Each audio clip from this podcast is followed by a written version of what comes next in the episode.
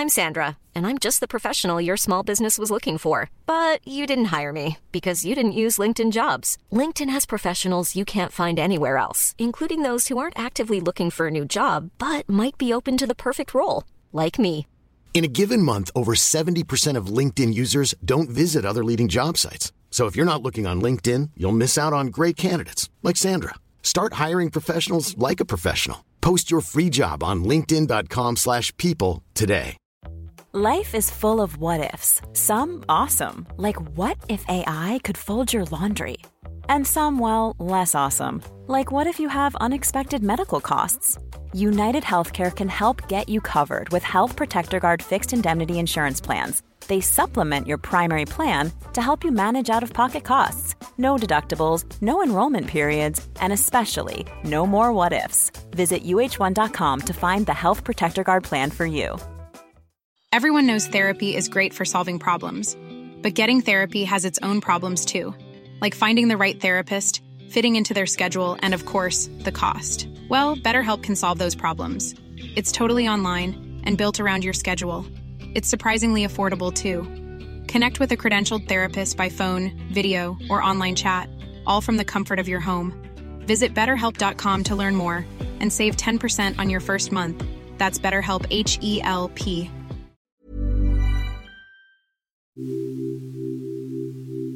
Hello, and welcome back to the Grief Gang podcast with me, your host, Amber Jeffrey. The message behind the Grief Gang is to normalise the topic of conversation that is grief. People living with grief can often feel ashamed, isolated, and alone. This podcast was created to break those taboos after I myself experienced all of those feelings after the loss of my mum in 2016. I decided enough was enough and we need to talk about this. You'll hear on this podcast an array of stories and experiences, some being my own and some being fantastic guest episodes and their incredible stories. You'll laugh, you'll cry, but I hope above all, I hope you'll learn. I hope you'll learn that you are not alone in your grief journey, that you have a voice and it should be heard, that you and your grief matter. So without further ado, I'll let you enjoy the episode. Happy listening. Hello, Grief Gang, and welcome back to this week's episode of the show. It is a fantastic guest episode, and I'm beyond excited to share it with you. It absolutely had me speechless for hours after the recording, so that's saying something. So I'm delighted to announce that I am being joined in this episode by Dr. Kathryn Mannix. Now, if you don't know who she is, um, you should really get to know because she is just amazing. And this conversation will stick with me for a very long time. Kathryn has dedicated her career over 30 years to medicine and palliative care. And upon attaining all of that, knowledge and experience, um, she has gone on to written a book that completely changed my life and I'm very, very grateful to her for writing this book. And it's called With the End in Mind. She's also gone on to written her most recent book called Listen.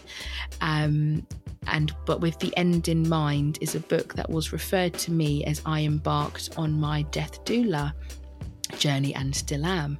Um, and so I read it and I knew I just had to have her as a guest. So before we get into this episode, I'm going to read you an extract of the book. It's in her last words that will kind of set us up for this next, I'm going to say an hour because it's probably going to be an hour um, episode. In sharing the stories of so many ordinary people as they reach their final days, I hope that I have shown that in the end, none of us is ordinary, that each unique individual is extraordinary in their own way. As we approach the end of our lives, we experience a shift in perspective that allows us to focus on the most important things in our own domain. This shift is both poignant and freeing, as these stories illustrate. Living is precious and is perhaps best appreciated when we live with the end in mind it's time to talk about dying. Happy listening!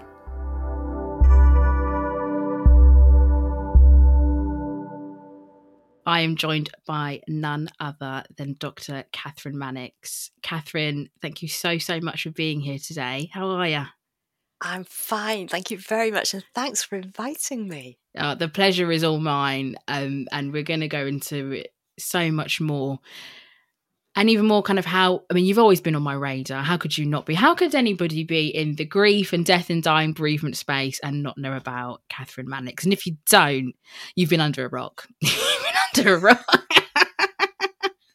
you've been under a rock for a long time. But we're going to go into everything and all the work that you've done. But Kathryn, I just wonder if you could spend just a couple of minutes just introducing yourself um, and your fantastic career to the lovely listeners. Oh, I'll try. Hello, everybody. Thanks for listening to us. So, um, I'm Kathryn, I'm a doctor. And when I first qualified, I thought I wanted to be a cancer doctor. So, when I was a junior doing all those training jobs, I chose lots of wards and units where people with really aggressive cancers were being treated. And that was a long time ago because I qualified in 1982. Mm-hmm. So we mm-hmm. didn't have the sort of treatments then that we have now.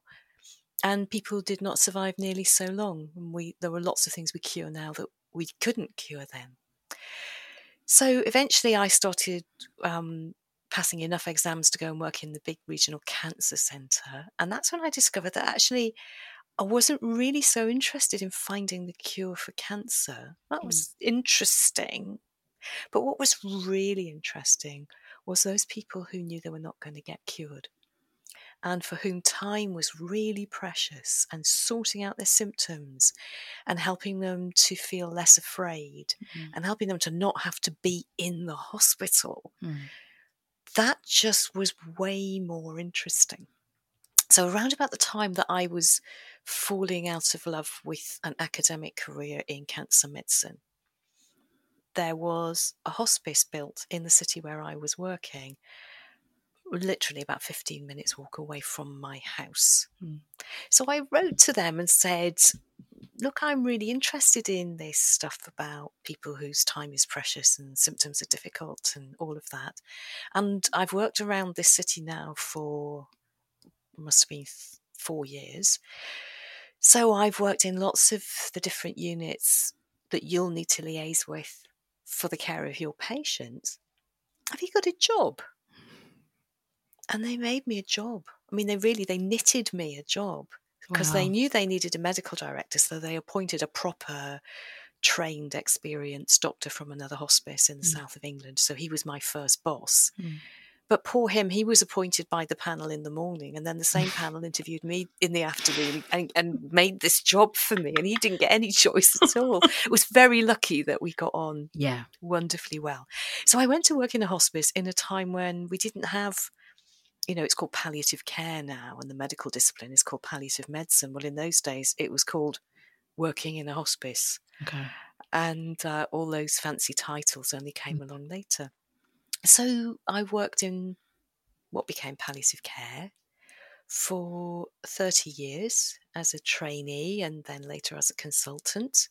And I loved working in the different hospices that I worked in. I loved meeting people at home. Mm. It's great when you go and really see people in their space mm-hmm. with their things around them and yeah. their beloved people around them and their pets. And, you know, that it, it's really lovely. Mm-hmm.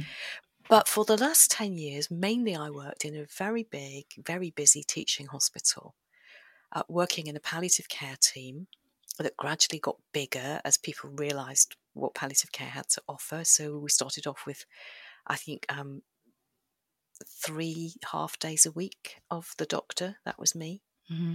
Um, and I think there were two nurses.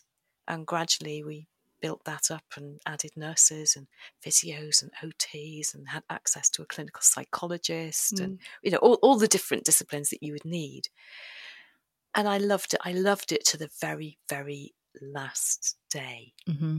And I guess it's really important to say at the beginning when you're talking about palliative care that it's not about dying. Mm-hmm. Even though I know we are going to talk about dying this afternoon, that palliative care is about sorting out the symptoms so that people can live well. Mm. And obviously, for most illnesses, the best way to get rid of the symptoms is to cure the illness. Mm. So, palliative care tends to come in when it's hard to cure the illness. or it's no longer possible to Mhm. cure the illness.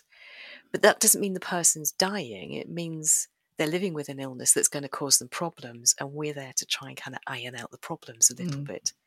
But it does, of course, mean that we do meet a lot of people towards the very end of their lives as well. But that's a coincidence. It's not what palliative care is for. So Mhm. if you or somebody you love gets referred to a palliative care team or to a hospice, lovely listeners, say, hooray, that's fantastic. Because what will happen is the symptom burden will be reduced, the quality of life will be increased. And actually, there is some research that even suggests that having a better quality of life extends life expectancy as well. Yeah. So demand palliative care as Yeah. early as you can possibly get it. I can imagine, Kathryn, that yeah, go, when you eventually went into palliative care and going in, putting that doctor to hat on, did you notice a difference in how h- how to kindly say you're not the most welcomed doctor in the room, or the per, kind of like you kind of saying there that some people a bit oh when you say the p word Yeah. they go oh because i i literally just experienced it very recently last year and when palliative care was brought up it was oh that's it and that's and it was brought in months before my, my loved one died um but as soon as it was brought in the room they thought that she's she's going now she's going to die now and it, I, I really had to get through to my family of that it's it's they're not here to kill her they're not here to kill her i promise you Yes. and it, but it almost i can imagine I, I think i can only imagine yeah from a doctor's perspective thinking oh people think i'm coming here to to speed it up and it's not Yeah, should be. I should be dressed like the Grim Reaper, shouldn't I? Black coat for the ward round. with the, the hook Do you know? I think. I think part of that is um, the way we get introduced by other doctors to patients and their families. Uh, if you have a, a dear relative who's got a heart problem, their GP or the doctor who's looking after them in the hospital, who's realised this heart problem is a bit more complicated than their team usually manages, will say, we need to get a specialist to look at this heart problem with us, and I'm going to ask Dr. So and so to come and see you and give us all some advice. Mhm. Yeah, that's what Yeah, happens. yeah. The doctor tells you that they're going to ask the specialists to come and help. Mhm. What happens in palliative care is the doctor comes in and goes, mm, Well, I don't know, you know, it's a bit awkward, but Mm. would you mind terribly if we asked the palliative care team as though in some way the Yeah. palliative care team and i really honestly think that if doctors talked about introducing palliative care in exactly the same way that they introduced any other specialist you know Mhm. this pain is a real challenge to us we're doing everything we know and we need our specialist colleagues to come along Yeah. this itch is driving you mad itch is a Mhm. terrible symptom when people get it it's rare Mhm. but it's so serious it drives people to Mm. suicide yeah you know, we need specialists to do this. Or I can see that this person is becoming increasingly despondent and depressed and low. And we need specialists who understand mood change Mhm. when people have really severe physical illnesses. It's Yeah. not the same as ordinary psychiatry, it's liaison work. We need specialists who can do that. And it might be that it's, you know, psychiatrists, again, there's a kind of permission asking Yeah. conversation do you mind? Mhm. No, you, you need this specialist help. You're entitled to this specialist help. Mhm. And I'm really glad I'm going to get this specialist help for you. And I think we need to talk the same way about palliative care. So every now and again, the conversation starts should we change its name? Mm. yeah Or should we call it supportive care? Mm. But what will happen is in four years' time, they're going to be saying, Oh, do you mind if we get the supportive care team? Oh, not the supportive care team. yeah It's about attitudes to the discipline itself, it's Yeah. not about the name.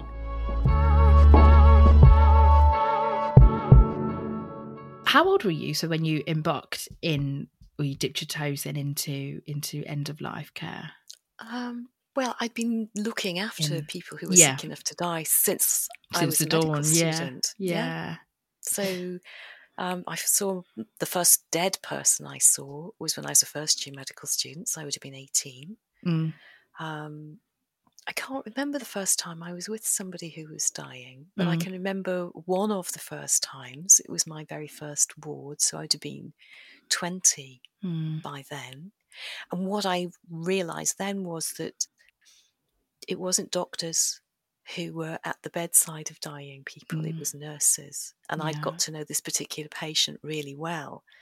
And yet there wasn't a role for the doctors or the medical students. And the Mm. nurses were fantastic because they brought me in with them Mm. and you know they gave me little jobs helping this person to eat or making sure his water jug was filled up Mm. or helping to turn him in bed and things like that because they knew that he and I had got on very very well and what they did was they showed me something much more important it's turned out in the end Mhm. than knowledge because medical school is largely about knowledge Yeah. they taught me how to be how to be beside somebody when there is nothing that you can do to make it better Yeah. because medical school is teaching you to save lives Mhm. and there wasn't a lot about what's done when the life can't be saved Yeah. and your doula training is very much that as well isn't it it's how to be a companion Mhm. how to be alongside so the space is owned by the person whose space it is, Mhm. and that isn't us and we have to somehow do that even in hospital Mhm. where actually the hospital does own the space we have to give the space Yeah. to the person and the family and let them take ownership of it and create the atmosphere they want there Yeah. And we're there as bit part players it's not about us Mm. and that i think sometimes is a hard lesson Yeah. for healthcare professionals I was learn. just about to ask, yeah, did you Mm. quite struggle with that in the point of when it's just it's the stillness, isn't it? Of when you know your role as the doctor, as you just said, you're taught to save lives, Yeah. and when the nurses are bringing you in and being, you know, that we're not, we're not, we're not doing that anymore. We are just making them comfortable and all those tasks that you just said. Did you quite struggle? Did your kind of natural instinct be to, oh, but what if I did that? You know, The first time I saw a dead person, I couldn't believe he was quite dead. And I was a little bit worried that if we just tried a little bit harder, we'd wake him up. yeah, Yeah. yeah, Um, that was in the back of an ambulance, and he'd he'd had a uh, a cardiac arrest on his on his way to the hospital, and they hadn't been able to resuscitate him. Mm. But what was lovely when I saw those nurses at those bedsides was it was almost like the missing piece of the jigsaw. Mm. okay, yeah, uh, this is nothing to do with my stethoscope and Mm-mm. blood pressure cuff and all that stuff that's in my head about what to do. Mm. She's sitting, she's touching his hand, she's mopping his forehead, yeah. She's checking underneath the blankets what temperature his knees Mm. are. Is he warm enough? Does he Mm. need an extra blanket? Okay, I can copy this. Yeah. I can learn from this. This is about how to be with people, Mhm. not how to do things to people. Yeah.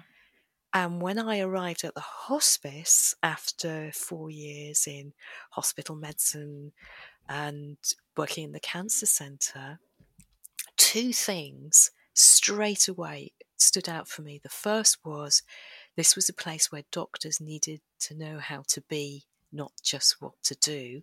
Mhm.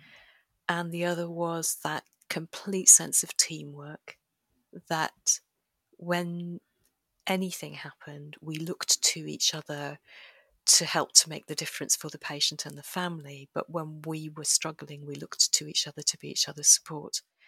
And I just felt like I'd found my people. I'm I'm like a lazy bookworm, right? Mm-hmm. People say, "Oh, do you read?" I go, "Yeah, yeah," and then I'm like, my book pile says different. But with your book, Kathryn, I I really did find myself not wanting to put it down, and it was a strange feeling of not wanting to put it down. There, I'm blubbering through tears, and almost going, I should probably put this down, and not in a sense of this isn't good for me, because I, I could feel it just it making me think, just making me think. And I want to speak about one particular person specifically, and that's Hollie. Right. Yeah. Oh my goodness. Yeah. And did that just take you right back? It absolutely does. Absolutely. It gave me, I gave me it goosebumps there, just think, because Yeah. I'm imagining when I first read it about Hollie. Mm. And to summarize your book, it's a numerous handful of essays, isn't it, of your your career and people you've met and lessons that they've taught you, um, your teachers, let's say. Um, and so Hollie specifically, I'll probably get my Kindle in a minute to get some quotes from it, if not. But could you explain to the listeners, not too much because they should go and buy the book and read it themselves, but your experience with Hollie and her girls? Because it just, yeah. Yeah, yeah, with pleasure. Gosh, Hollie. so I hadn't been working in a hospice very long and I had my first weekend where I was going to be the doctor on call on my own, and my boss was only going to come in if I called him. Mm-hmm. And I had a phone call from a GP to say he was looking after a young woman at home who had uh, cancer of her cervix, and it had got so big now that her pelvis was full of cancer and it was mm-hmm. blocking her kidneys and her kidneys were slowing down and not working. And there wasn't really a way of dealing with that because if she went on to dialysis, it would have dealt with the kidneys, but the cancer would still have been growing. Mm-hmm. So she was living with and dying from this big cancer in her pelvis, and the palliative care team knew her. And so some of the um, problems she'd been having was in the at the back of our pelvis are the nerves that come down to our legs, mm-hmm. and they've been being pressed on. So the palliative care team had been working very, very carefully mm. to get the right balance of painkillers so that Hollie was comfortable enough to be able to sit down and walk around because she had two teenage daughters and she she needed to be able to run her home. Mm-hmm. But the real problem she'd had had been nausea. And when people's kidneys are failing, nausea is quite a common problem. And so she'd been started on a particular drug that really helps with that type of nausea, and it had really helped her. Mm. Nausea had gone away completely. But something strange had happened to Hollie, and mm. the GP wasn't sure what was going on, but he knew that she was not sleeping because she was too awake and alert to want to sleep. Yeah. She was talking very fast. She was fidgeting all the time. She couldn't find a resting place. Mm. Her body couldn't rest and her mind couldn't rest. And he'd never seen anything like it before. And as he was describing it down the phone, I thought, I think I know what this probably is. And mm. that was because for me, it was lucky that I'd worked in the cancer center. Mm. And a lot of chemotherapy drugs make people very nauseated. Yeah. And before we had the good drugs that we have now, there was a particular drug we used to use in a very high dose. And it made people wide awake, right. agitated, unable to settle. So I thought, I know you this know. is going to be the anti sickness drug. Mm-hmm. That's done what it needed to do. She doesn't feel sick anymore. She's not sitting on a chair on the landing outside the toilet, getting up to vomit every mm-hmm. few minutes, which is how she had been. What a yeah, horrible way to live. But instead, she's just got this drivenness. And in fact, it drives people to exhaustion. Yeah. So I said to the GP, would it be okay if I went and visited her? He said, Oh, yeah, please do. So I drove out Saturday morning to visit her in her flat, which was a few floors up in a not a very big block, but a mm. block that was too small to have a lift. Yeah. And as I'm going up the stairs, I can hear all this rock music. Mm. Um, and when I get to the house that I'm, you know, the door that I knock on, and uh, an older lady opened the door, the music was coming out of that mm. house, and she had these mixtapes, yeah. old cassette tapes. Yeah. And this was her mum. And her mum said, oh, you need to come and sort her out. She's been like this all night. Mm. And she's there, this tiny little woman, because the cancer was causing her now to be a little bit wasted. Yeah. Um, she got a kind of yellowy tinge to her skin from her kidney failure. Mm. And she had her hair all pulled back in a very high ponytail, a very long ponytail. Mm. And she's dancing and she's throwing her head around and her ponytail's thrashing. Mm and she's singing along and she, she liked the same music I liked so I could sing along too yeah. so that's quite good yeah you were like get in yes and I'm thinking right okay let's let's have a little think about this listen to her telling the story examined her and she had all of the other hallmarks that people have of yeah. this particular problem and I didn't want to stop the anti-sickness treatment because I didn't want to then to just go back to feeling just wretched. Mm. But there is an antidote that you can give, hmm which doesn't stop the drug working in the bit of your brain that feels nausea, but it stops it working in the bit of your brain that makes you feel agitated and want to keep on moving, Mm. even if the movement is dancing. hmm But to do that, I was going to have to go back to the hospice Mhm. and get this drug. And that was going to be quite a drive away. And because obviously I was a new doctor and they didn't know anything about me, they hadn't allowed Yeah. me to just take a little supply of Yes. drugs that I might need out with me.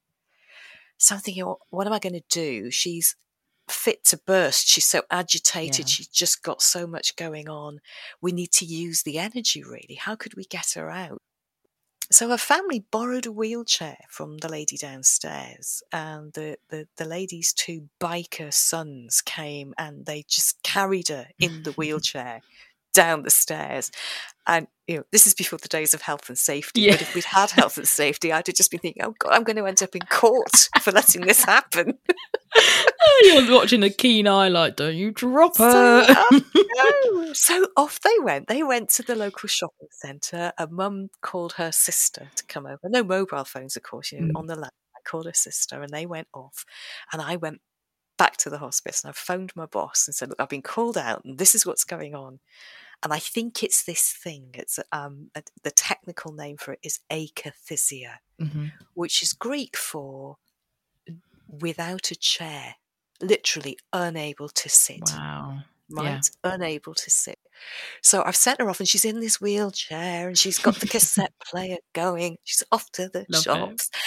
and um, they're saying, so I, so I think it's this. And I think what I need to do is go back and give her this particular antidote. And he said, oh, it sounds like you've got it all under control. And of course, I'm just feeling completely overwhelmed. Yeah. And they said, "Would you like me to come with you?" Oh, yes, please. So, so he came, um, and we rendezvoused. I told him the address. We rendezvoused at the flat, and I now had the antidote. Um, and when we stopped the cars, there's a street party going on at pavement level at the block at this block of flats, and it's the lady who owns the wheelchair, the two biker sons, patient in the wheelchair, still dancing, her sister, her mum, um, and I explained that you know I brought my boss and we were going to need to give her an injection, and we'd probably you know need to do that in her house because we probably need to move her clothes a bit to do Yeah. that. Don't want to do that on the street. No. So right, the guys pick up the wheelchair and they back up the stairs, and my boss is saying to me, "Did you know that was going to happen?" Yeah, you're like, shh, don't worry, don't worry. So we he he had a look at her. He confirmed my diagnosis because that's why you have a trainer, isn't it, to make sure that you're not barking up the wrong tree. um, and then we gave her the injection, and by now it was probably oh I don't know four o'clock on a winter's afternoon. Mm. Sun's starting to set, um, and she's dancing around the flat, and then gradually she's dancing less. And then she sat on a chair for a while. She was just fidgeting her feet, fidgeting her hands, nodding her head a bit. Mm. And then she sat on the sofa for a while. And then she lay down on the sofa for a while. And then she said, I want to go to bed. Mm. And by now the sun is set. Nobody's turned a light on. Mm. And so there's the orange street lamp coming through the window, illuminating all of this. And we realise we're not going to be able to get her up the stairs. She's got a kind of two level flat. Mm. So her mum brought downstairs um, a mattress that the daughters used when they were having friends for a sleepover. Yeah. And we made a bed on the floor and she lay down on it. And my boss, who, oh, what, what a fantastic, brilliant doctor, Yeah. is saying to her mum, Can you see how she's changing? Yeah. And we're starting to realize that without that kind of artificial energy that was caused by the side effect of the drug, she's got no energy left. She is absolutely exhausted and she's really, really close to the end of her life. Mm. Where are her daughters? Yeah. So one of them's out with her friends and the other one's out for a sleepover. And my boss suggested that maybe the daughters should come back. So Mm. again, phone on the landline Yeah. to find them and they came home and she was getting stiller and stiller and the girls came home and we explained that you know mum's had a lovely day but she's absolutely exhausted now Mm. and she's falling asleep and actually it might be that what's left of her life now is really really short Yeah. and it's really important that you're here and she can see you and they snuggled up on the on the bed beside her on the floor on this Mm. mattress and she was stroking their hair and kissing them and telling them how much she loved them as she gradually became unconscious which is the normal way people die but they don't usually do it like in front of your very eye, eyes Yeah. over a couple of hours it's Yeah. normally a much longer process than that and we just sat on the sofa and the girls lay on the mattress with their mum and Nana was sitting in the chair and my boss was saying, Can you see how she's changing? Can you see how comfortable she is? Mm. Can you see how much she's settled since she knows you're in the room? Are there things that you want to say to her? So they're telling her how much they love her. And they're crying. Yeah. And I'm crying. Yeah. Nana's crying. And my boss is probably crying as well. Yeah. And gradually her breathing just got slower and slower. And he pointed out to them the gaps there were. And then there was a very long gap that turned out to be her last breath because there just wasn't another breath, which Yeah. again is the gentle, ordinary way that people die when they haven't got Mhm. horrible symptoms making them feel awful. And we sat with them for a little while after she died. And then we explained, you know, they had to get their GP to come and give the Mhm. certificate and, and, and say officially that she died and phone a funeral director. And again, saying to them, you know, there's no hurry to do that. You Yeah. can lie here all night with her Yeah. if you want to. You can do her hair, you can put on her makeup. Uh, the district nurses can come round. Imagine the softest sheets you've ever felt. Now imagine them getting even softer over time. That's what you'll feel with Bowl and Branch's organic cotton sheets. In a recent customer survey, 96% replied that Bowl and Branch sheets get softer with every wash. Start getting your best night's sleep in these sheets that get softer and softer for years to come. Try their sheets with a 30-night guarantee. Plus, get 15% off your first order at bowlandbranch.com. Code BUTTERY. Exclusions apply. See site for details. Hiring for your small business? If you're not looking for professionals on LinkedIn, you're looking in the wrong place. That's like looking for your car keys in a fish tank. LinkedIn helps you hire professionals you can't find anywhere else, even those who aren't actively searching for a new job but might be open to the perfect role. In a given month, over 70% of LinkedIn users don't even visit other leading job sites. So start looking in the right place. With LinkedIn, you can hire professionals like a professional. Post your free job on linkedin.com/people slash people today. And help you to wash her. No need for that, says Nanny. I know how to do that. So we left them to care for her as they would know best. Mm. And that was my first weekend on call for a hospice, and probably one of the most memorable experiences in my whole medical career.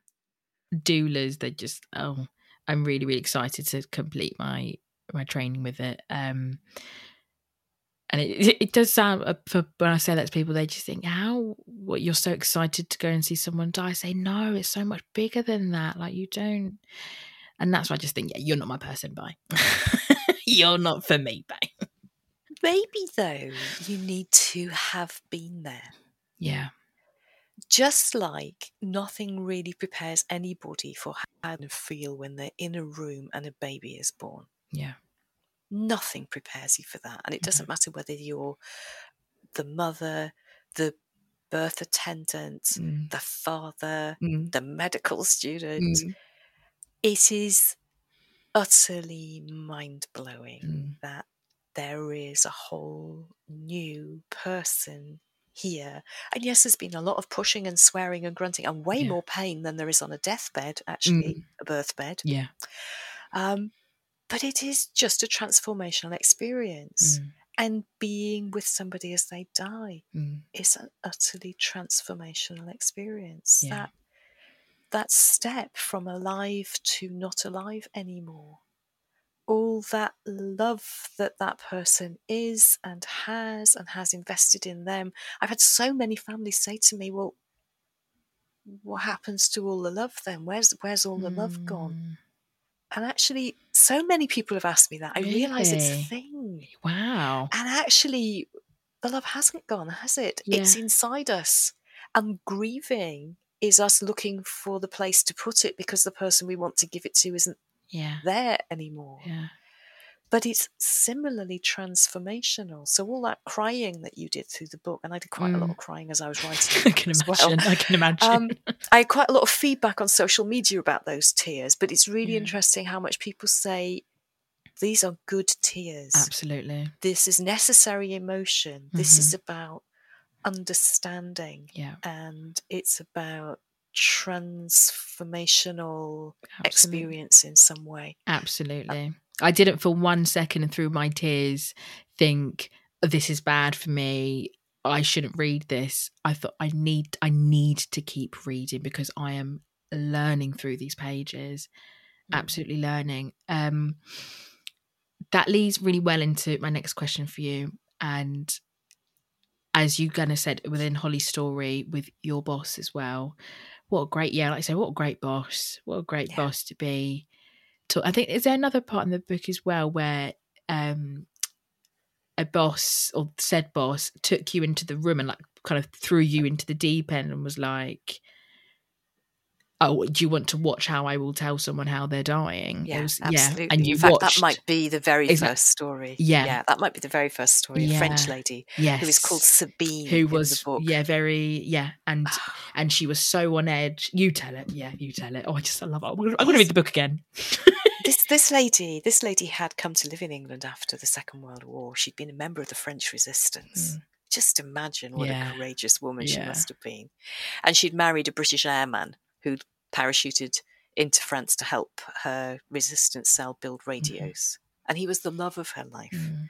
They'd never had children, which had been a great sadness to her. And he died about 10 years before after a heart attack. And they were quite devout people. She was a she was a French Roman Catholic, which is yeah really, really Catholic. yeah yeah And she was terrified of dying in pain. She told one of the nurses she was really frightened of dying in pain. And the nurse didn't say, Oh, you don't need to worry about that. We've got really good drugs these days. the nurse did something much, much more important than that. She said, Tell me what you're frightened of Mm. and why it's so frightening. So I want to give that nurse a medal yeah because what Sabine told her was that if she should have overwhelming pain as she was dying, she might despair. Mm. And you could imagine you could be frightened of that, yeah. couldn't you? Mhm. But if she were to despair at the point of death, that would be a mortal sin because she Mm. wouldn't have trusted in God enough. right And if you die in a state of mortal sin in her version of French Catholicism, you can't go to heaven. right And she was absolutely sure that her husband was in heaven. hmm And so they would be separated for eternity. Mm. So this is a huge, A big deal. huge fear. And it's only a little bit about pain. hmm It's really mainly about the meaning of the pain Of and course. what else might happen. Yeah. So the nurse comes down to the office to tell the doctors. And my boss said, Oh, well, we need to go and deal with this. Why don't you come? And I was still quite new and I was quite good at doing pain. I wasn't good at very much in palliative care yet, but I was Mm. quite good at doing pain. yeah And I was young enough to know that I was good at doing pain as well. So, you know, I didn't really know why he wanted me to come. But of course, he wasn't going to talk to her about pain at all. He Mm-mm. said to her as he sat down, I've heard that you're worried that you might be overwhelmed by pain as you die. And I'm thinking, how can you possibly say that sentence to yeah you're somebody? Uh, you you said you you're in the corner and you were looking at him like and her Yeah. him to her yeah So I'm sitting one of those little stools, and the nurse is on the big chair next to the, the pillow end of the bed. Yeah. He's sitting on the bed. And he and she were great friends. He actually was fluently bilingual in French, and Mm. quite often they would chat to each other in French Yeah. instead. So he knew her well enough Mm. to go in at the deep end like Yeah. that. And he asked her whether she'd ever seen anybody die, and she'd seen two people die. She'd seen somebody die of gunshot wounds during the war. So that's not ordinary dying. yeah yeah And then she'd seen her husband slowly slip into unconsciousness after he'd said all the prayers with the priest, which is why she knew he was in heaven Mhm. after he'd had a, a Mhm. really huge heart attack Mm. about 10 years before. So he said, Well, you know, do you think it would be helpful if I explained to you what normally happens as people die? And now I'm sitting on my little stool yeah you're- thinking, What? How can anybody even say that? And I just want to disappear now. Can Yeah. I get under the bed? How can I hide? and he went on to do that conversation that you and I were just talking a little bit about, Mm. Hollie, about that, you know, it doesn't really matter what the illness is towards the very end of somebody's life. Was saying to her that the process is very similar Mhm. from person to person. And to start off with, it's mainly just about running out of energy. It's about Mhm. being more tired and needing more sleep. And you might have noticed that already. Mhm. And she said, Oh, yeah, I have. Well, she said it in French. Mm. And he said, Oh, that's good. And I'm thinking, No, no, no, you cannot say that's yeah, good. You cannot say it, that's good. and yeah, I am just so absolutely out of my depth here. And he and he says, Oh, that's good because that shows us you're already following the normal pattern. So now I can tell you about the rest of the normal pattern. yeah, He was good. He Oh, was wow. good. yeah, So he says as time goes by, people's energy gets less. They sleep more. And when they're awake, they are their usual selves as long as the illness isn't interfering with their mind or their brain. Um, so people are asleep more, they're awake less. And gradually, as time goes by, a really interesting change happens, which is some of the time while they're asleep, they're not just asleep, they dip into being completely unconscious. Mm. And it turns out they don't even know that's happening. hmm They wake up, they say they've had a lovely sleep, but we know that during that sleep, we Yeah. tried to give them their medicine or get them a phone call or something like that, and we could not wake them up. They weren't just asleep, they were unconscious Mhm. and they've got no idea. So he says, Mm. so what's really lovely is towards the very end of people's lives, they're not just asleep, they're actually unconscious all of Mm. the time. And we know that they're not aware that that's happening to them. Yeah, And eventually, the only bit of your brain that's still working is the bit that works your breathing. And it just goes into automatic cycles deep breathing that gradually becomes more shallow, fast breathing that gradually becomes more slow, Mhm. and then the, the cycle starts again. So, you know, if your nieces and nephews are visiting and they come and they say, Oh, she's breathing really fast, do you, do you think she's breathless? Mm. Well, we'll come and check. But almost certainly it will be this automatic breathing of unconsciousness. Mm. And if they say, oh, you know, her breathing sounds funny and as though she's got something in the back of her throat, well, that'll probably be because once people are unconscious, they don't clear their throats do, anymore. yeah. They're so relaxed, they're so peaceful, they just don't feel the need. Mm. But we'll check that you're okay. Mm. And then towards the very end of somebody's life, what happens is we start to see their breathing slowing down. Mm. And by this stage, I'm in tears, yeah, and she is sitting further and further upright. She's got her eyes locked on his eyes. yeah, She's stroking his hand and Mm. nodding, almost as though she's hypnotized, yeah, and smiling. mm. And he is describing dying to her, and he's probably describing what she saw happen to her husband, Husband, yeah. to her. So it's all making sense to her. And it's showing her that that scenario of being overwhelmed by pain, that's not on the cards yeah. for her.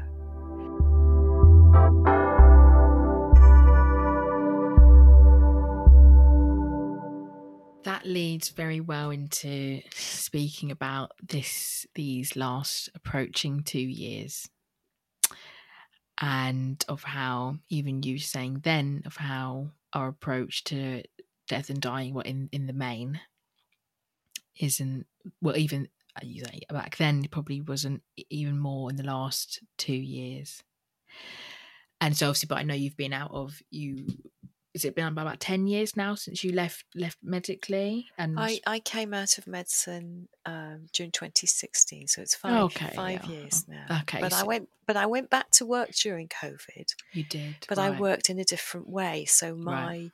uh, my local hospitals, I rang them up and said, you know, the General Medical Council is letting all recently retired doctors go back on the medical register. Um, and I could fill in a questionnaire that would let me be somebody who does telephone triage Right. for the community yeah but it seems a bit crazy to have all of this expertise about end of life care and go Mhm. and do telephone triage. yeah were Can you you use itching me? yeah Can you use me? And they said, just get here now. yeah any so, hands yeah so what I did was staff support and training for the people who were doing the bedside care for dying Yeah. people because every ward was taken over yeah. in one of our hospitals, became the COVID hospital. yeah and nurses who usually looked after you know fit young lads who'd broken bones Mhm. were looking after people who were dying of a respiratory disease yeah um, nurses who usually looked after the dermatology ward, which occasionally has people who are really systemically Yeah. seriously ill, but usually is relatively fit people with difficult skin Yeah. complaints that need really careful care. So these were not end of life care experienced staff, but everybody, it was all hands to the pumps.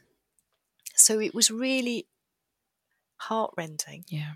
and really amazing to go back into the NHS Mm. and just listen to what was happening to the staff and to be part of the mechanism to help them to be better prepared. Yeah. So I think a couple of things that really I've been reflecting on since then. In the first thing is that in the very early days, as COVID was building, and I got my GMC number back, but Mm. still had to go through all of the safeguarding police Right. checks and all, Yeah. all the rest of it, and and rightly so. Yeah. But of course, all that stuff takes time. But you need to get in. Yeah. There's no yeah, time. So yeah. so I got in touch with the um the people at NHS England, the end of life care leads at NHS England, and said, you know, I'm sitting at home and it is doing my head in. Yeah. Give me a job. What Mhm. can I do? And they said, Great, we've just got this thing that needs doing. Um, could you work with these three other people who could use your help Yeah. to devise a framework to help these staff who are not used to having these conversations Mhm. to have the conversations. And of course, not only are they not used to having these conversations, they're also not used to having conversations with families over the phone. Yeah. Yeah, we normally say, This is a really serious conversation. We want Let's you to come in. face. Yeah. Yeah. And now we can't do that. hmm So I had this wonderful experience of working with these fantastic people, another palliative care person, palliative care nurse specialist, um, uh, an occupational therapist who was actually working as a as, as um, a service manager by then, but had this clinical background, and then somebody who was normally a, an operating theatres and ITU technical support person, Mm. but who was very good at making and editing videos Okay. at Manchester University Hospitals. Yeah. And between us, we got help from researchers at Loughborough University who they research analysis of conversations Right. and they use videotapes of conversations at the hospice in Leicester. Mm. They get the patients and the families to rate how they felt during the conversation Right. and they get the doctors, nurses, physios, whoever to talk about why they said the things they said. hmm And then they look at these conversations and work out what are the things that make people feel listened to, safely held, given information at a rate that they could take it in, yeah. those sorts of things. So they helped us by giving us that research and we turned that into a framework. Yeah. And the framework was not something surprising, it turns out, in the Mm. end. So when you need to help somebody to understand something that's really bad, really difficult, or even really good but hugely emotional, you help them to get there by letting them start the conversation, hmm by saying, Tell us what's happened to your dad so far. Yeah. And as they tell you their story and you ask questions to just check that you're understanding it right, hmm they hear the story too. Yeah. So they hear themselves tell you, Dad got really hot and he couldn't smell his food. Then he got this terrible cough. Then he really couldn't breathe. Then the ambulance guys took him away and he came into hospital. And then yesterday they said they were going to put a machine over his face to Mm. try and help him with his breathing. And as they're telling that story, they're thinking, things are not good for Dad, are they? Yeah. Okay. So now I can come in and give them the next piece. Yeah. Which might be so it sounds like you've been really worried about your dad. Yeah. Yeah. Well, actually, today I'm really glad to say things are a little bit better, and that machine has really helped with his breathing. Mm. But quite often it wasn't that. It was you're really worried about your dad, Yeah. and we're really worried too. And he's Mhm. still using that machine with his breathing, but it isn't helping as much as we'd hoped. Yeah. And we're really starting to worry now that he's not going to be able to fight this illness off. And we Mm. think that maybe he is beginning to die. Yeah. and that technically changed the rules for a lot of places. Now he's allowed to have one or two visitors. Yeah. So, although this is the saddest phone call to tell Yeah. you this news, at least we can let you now come in. Some places they couldn't even let people come Yeah. in. Um, we're going to take the iPad and make an audio call now so your dad can see and hear you Yeah. and you can see and hear him. And so they so we were helping to frame this conversation of the person tells their story to the point where you pick it up and help them to know the next bit. Yeah. And then the next thing that's really important is when you've told somebody really seriously bad news, the next thing that you do is you just shut up. Yeah. And it was really hard to get doctors to stop Just talking yeah, you know, particularly doctors. They wanted to make it better. They wanted to tell you all the treatments they tried. Yeah. No, We've no, done this, You know, you just told me that. your, my, my dad is dying, and I just need to take that in. Yeah. And so, how do you accompany people? Mm. How do you, you know, if you were in a room with them, they could see you're sitting there, you're paying attention. You might be giving them a tissue because they're Mm. crying, but you're on the phone, you can't see each other. So, you need to be able to say, I'm here, it's okay, take your time. Yeah. just little not complicated sentences. So they don't really have to listen to you. They don't have to pay attention to you. They can carry on synthesizing those thoughts but you're saying things that make it okay for them to just be there in their silence doing that Yeah. work. And then how do you end that conversation in a safe way? Mm. By bringing the person back to the present say so that was really difficult to hear and i'm so so sorry Yeah. and I want to make sure that anything you want to ask, you've had a chance to ask me. Uh, what questions do you have? And what are you going to do now? Who are you going to tell next? Yeah. If you're going to come to the hospital, how are you going to get here? Mhm. So you're bringing them now back to what are the next steps they need to take at this point. yeah. yeah, yeah. So we devised this framework, and it turned out that when I went back to the hospital, the thing that staff were most worried about was am I dealing with these phone calls okay? Am I Mm-hmm. communicating with these families okay? So we then set up training using that framework that, yeah. in the hospital for them to have practice goes. Mhm. And the other thing that really was heartbreaking for staff was that they knew Mm. that they were at the bedside and they were not the right person, Yeah.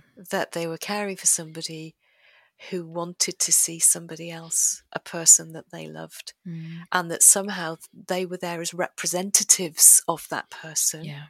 And very often they had them on the phone, and because you know piped oxygen is noisy, Mhm. you're having to say Yeah. what the person is saying You, to the yeah, you're having to who's sick. intervene in that moment. Yeah. So really poignant, really different. Yeah.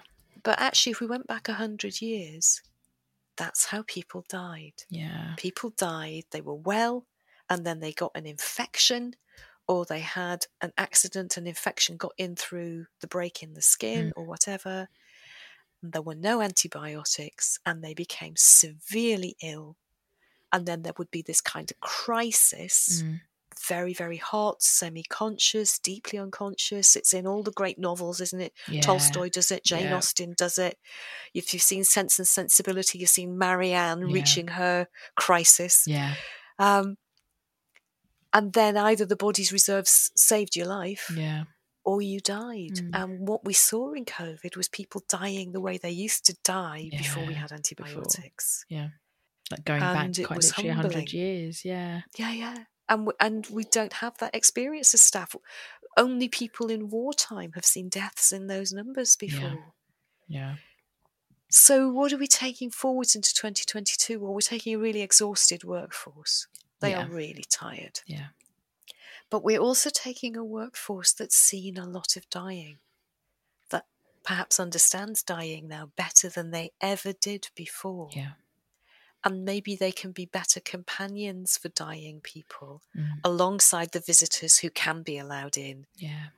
either because it's not COVID the person's dying from, or maybe the particular variant of the virus isn't so serious for most of us. Mm. So, over time, maybe we're going to have a workforce that's a bit more competent for those conversations Mm. and for being alongside people who are dying Mm. and of recognizing when dying isn't proceeding the way it should. So, you want to get the symptoms sorted out so the person can get back onto that Yeah. peaceful trajectory. but I think we've also got a workforce that is knackered, and some people are really traumatized by what they've been through. Yeah. And that it's going to take a lot of kindness and care and time off and Yeah. therapy to enable them to recover to be able to come back into the workforce. and to utilize that to utilize their experience yeah that is very much i am i like to think and I, my next question for you is kind of yeah do you, do you think we've gotten better i say better we're on the way to getting better with talking about it off the back of the last two years because there's there's part of me there's always the optimist and the pessimist in me Mm.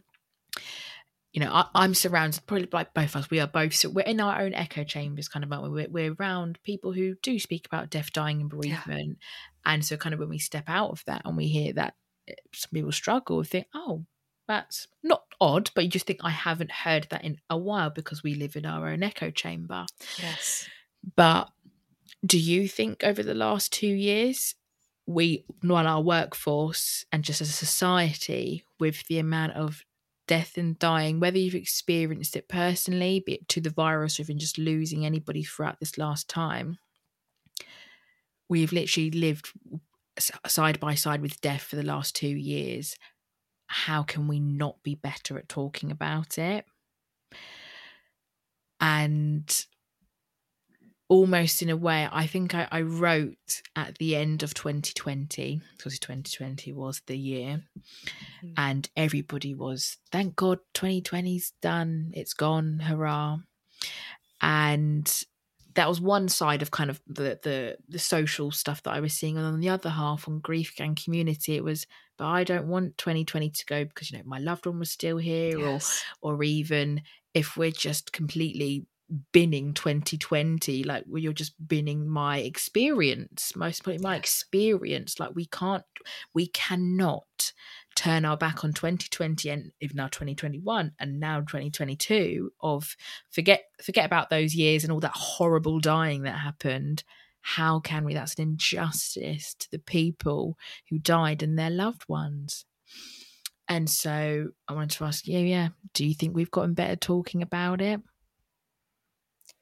I think some of us have. yeah I think some of us haven't. hmm And I think the people who haven't have possibly had different experiences because they were too anxious to talk about it, they weren't able to do the preparing. Yeah. And so they're now scarred by their bereavement Mhm. experiences.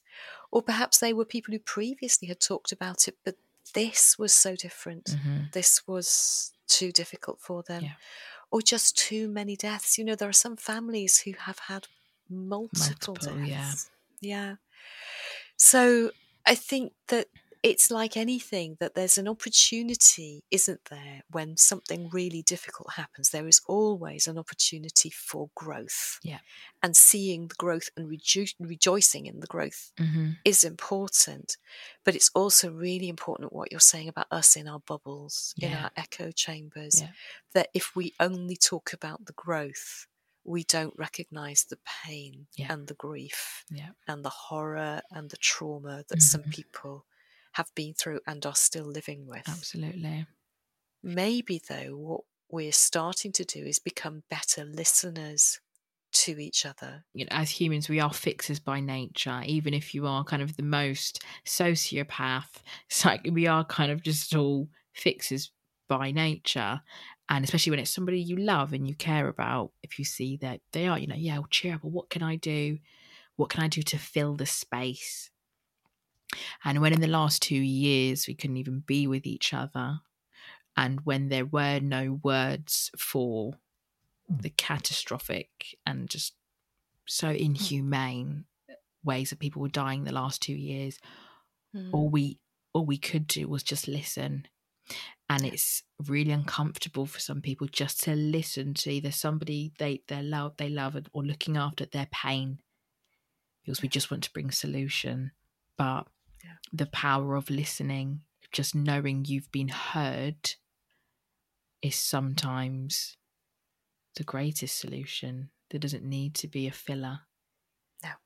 You know that feeling when you've just offloaded and they just go, yeah. And you go, oh, Yeah. yeah, I feel okay. I don't need you to say anything more. Yeah. And isn't that the thing with grief? That we nobody's going to be able to make it better. They No. cannot bring that person back. They Mhm. cannot undo that wrong that has happened. Mhm. So how dare they even suggest that they can make it better? Yeah. But instead to just be be our companion in sorrow hmm and you know share the sad space with us. Yeah. Hence why I Not look started a whole podcast, eh, Kathryn?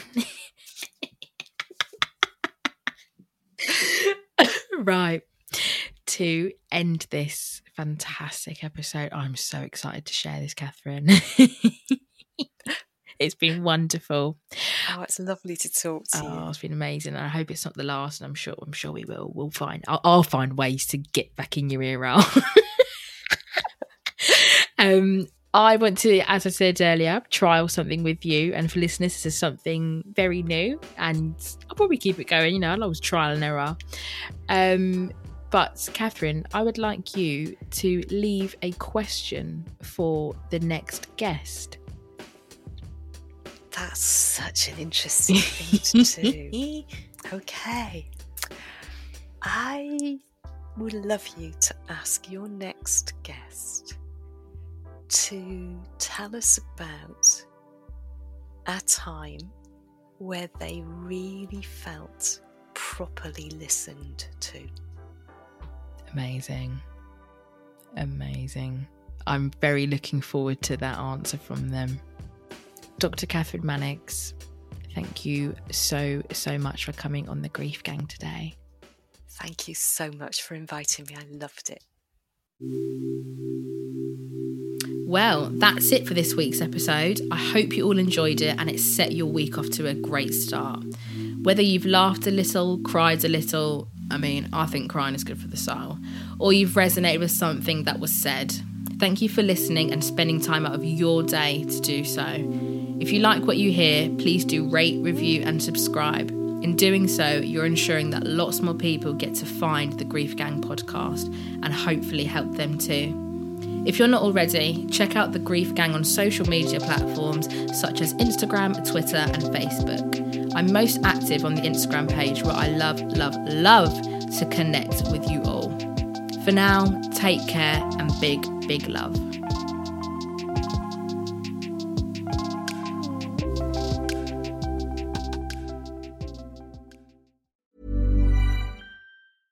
Hey, it's Paige DeSorbo from Giggly Squad. High quality fashion without the price tag. Say hello to Quince. I'm snagging high-end essentials like cozy cashmere sweaters, sleek leather jackets, fine jewelry, and so much more. With Quince being 50 to 80% less than similar brands. And they partner with factories that prioritize safe, ethical, and responsible manufacturing. I love that. Luxury quality within reach. Go to quince.com slash style to get free shipping and 365 day returns on your next order. Quince.com slash style. Mom deserves the best, and there's no better place to shop for Mother's Day than Whole Foods Market. They're your destination for unbeatable savings, from premium gifts to show-stopping flowers and irresistible desserts. Start by saving 33% with Prime on all body care and candles. Then get a 15-stem bunch of tulips for just $9.99 each with Prime. Round out Mom's menu with festive rosé, irresistible berry chantilly cake, and more special treats. Come celebrate Mother's Day at Whole Foods Market. Hey, folks, I'm Marc Maron from the WTF Podcast, and this episode is brought to you by Kleenex Ultra Soft Tissues, your ally to help tackle your allergy symptoms this season. I love the change of seasons, but nobody loves pollen and all those other things floating in the air that make you sneeze during this nice weather. Kleenex Ultra Soft Tissues are hypoallergenic and allergist approved, so fight back against watery eyes and runny noses without worrying about irritating your skin. For this allergy season, grab Kleenex and face allergies head on.